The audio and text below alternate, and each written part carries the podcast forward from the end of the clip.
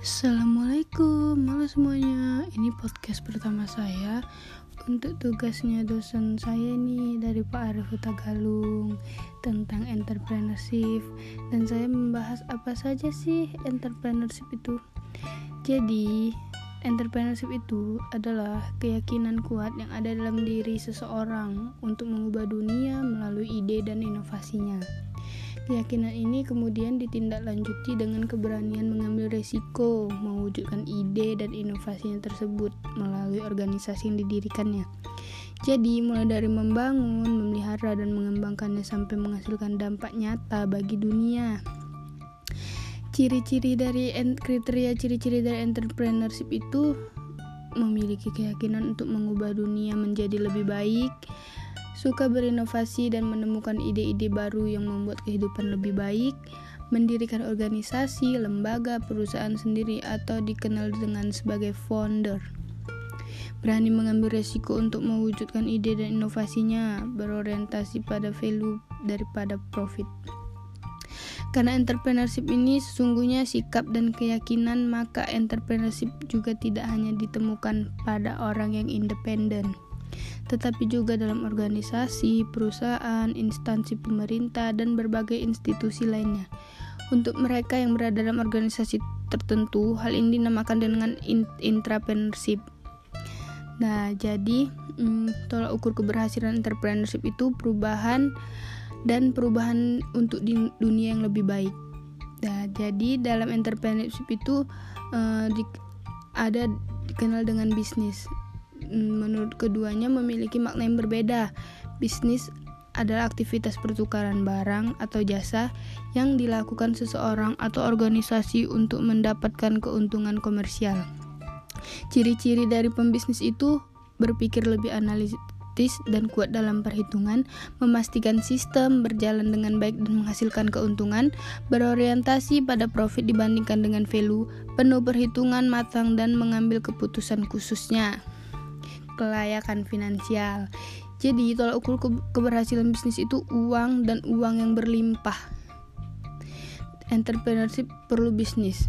Bisnis perlu entrepreneurship. Nah, di Indonesia sering kali menemukan fenomena entrepreneurship itu disamakan dengan bisnis. Tidak di Indonesia itu uh, menyamakan entrepreneurship dengan pengusaha. Bahkan ada yang membuat sebuah definisi di mana entrepreneurship adalah usaha kecil dan menengah, sementara bisnis adalah usaha besar dan modal miliaran rupiah. Kenyataannya, terdapat kutub yang jelas berbeda antara entrepreneurship dan bisnis. Entrepreneurship berfokus pada dampak dan perubahan masyarakat. Bisnis berfokus pada uang dan keuntungan finansial. Entrepreneurship merupakan keterampilan bisnis di dalamnya agar dapat bertahan secara finansial sebagai bahan bakar untuk membuat inovasi-inovasi yang dihasilkan bisa terus bertahan dan mengubah dunia. Sementara bisnis memerlukan entrepreneurship untuk terus bertahan dan menenangkan persaingan dari kompetitor yang semakin lama semakin deng banyak dengan inovasi-inovasi baru yang dihasilkannya. Itulah konsep yang dibawakan dalam entrepreneur di mana sebagai seorang entrepreneur kita juga perlu menguasai keterampilan. Keterampilan bisnis yang bersifat analitis dan teknis pun sebagai pebisnis. Kita perlu menguasai cara bagaimana menghasil inovasi baru agar selalu menjadi untuk terdepan.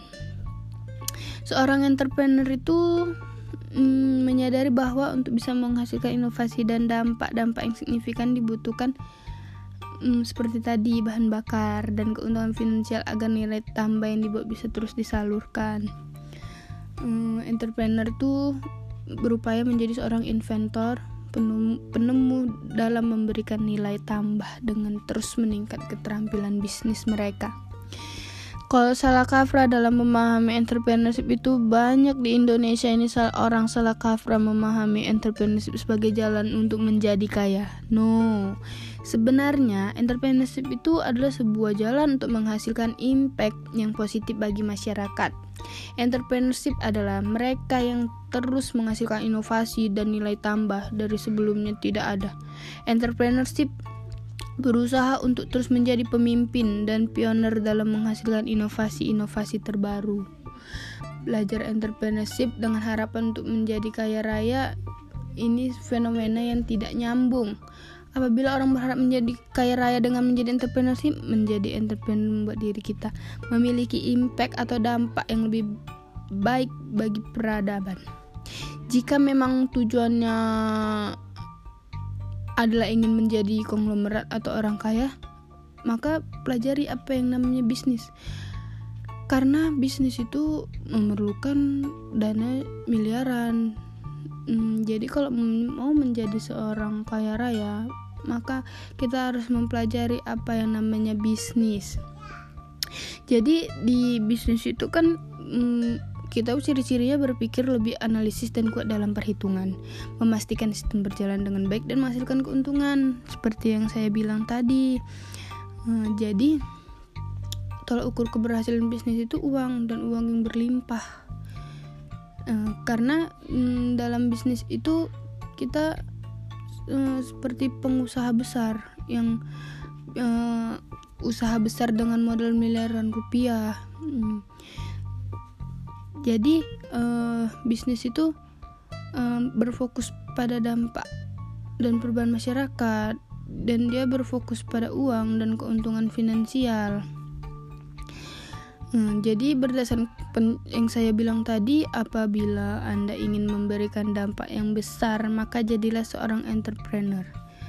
Namun, apabila ternyata Anda menginginkan untuk memperoleh kekayaan, maka jadilah seorang pembisnis, bisnismen.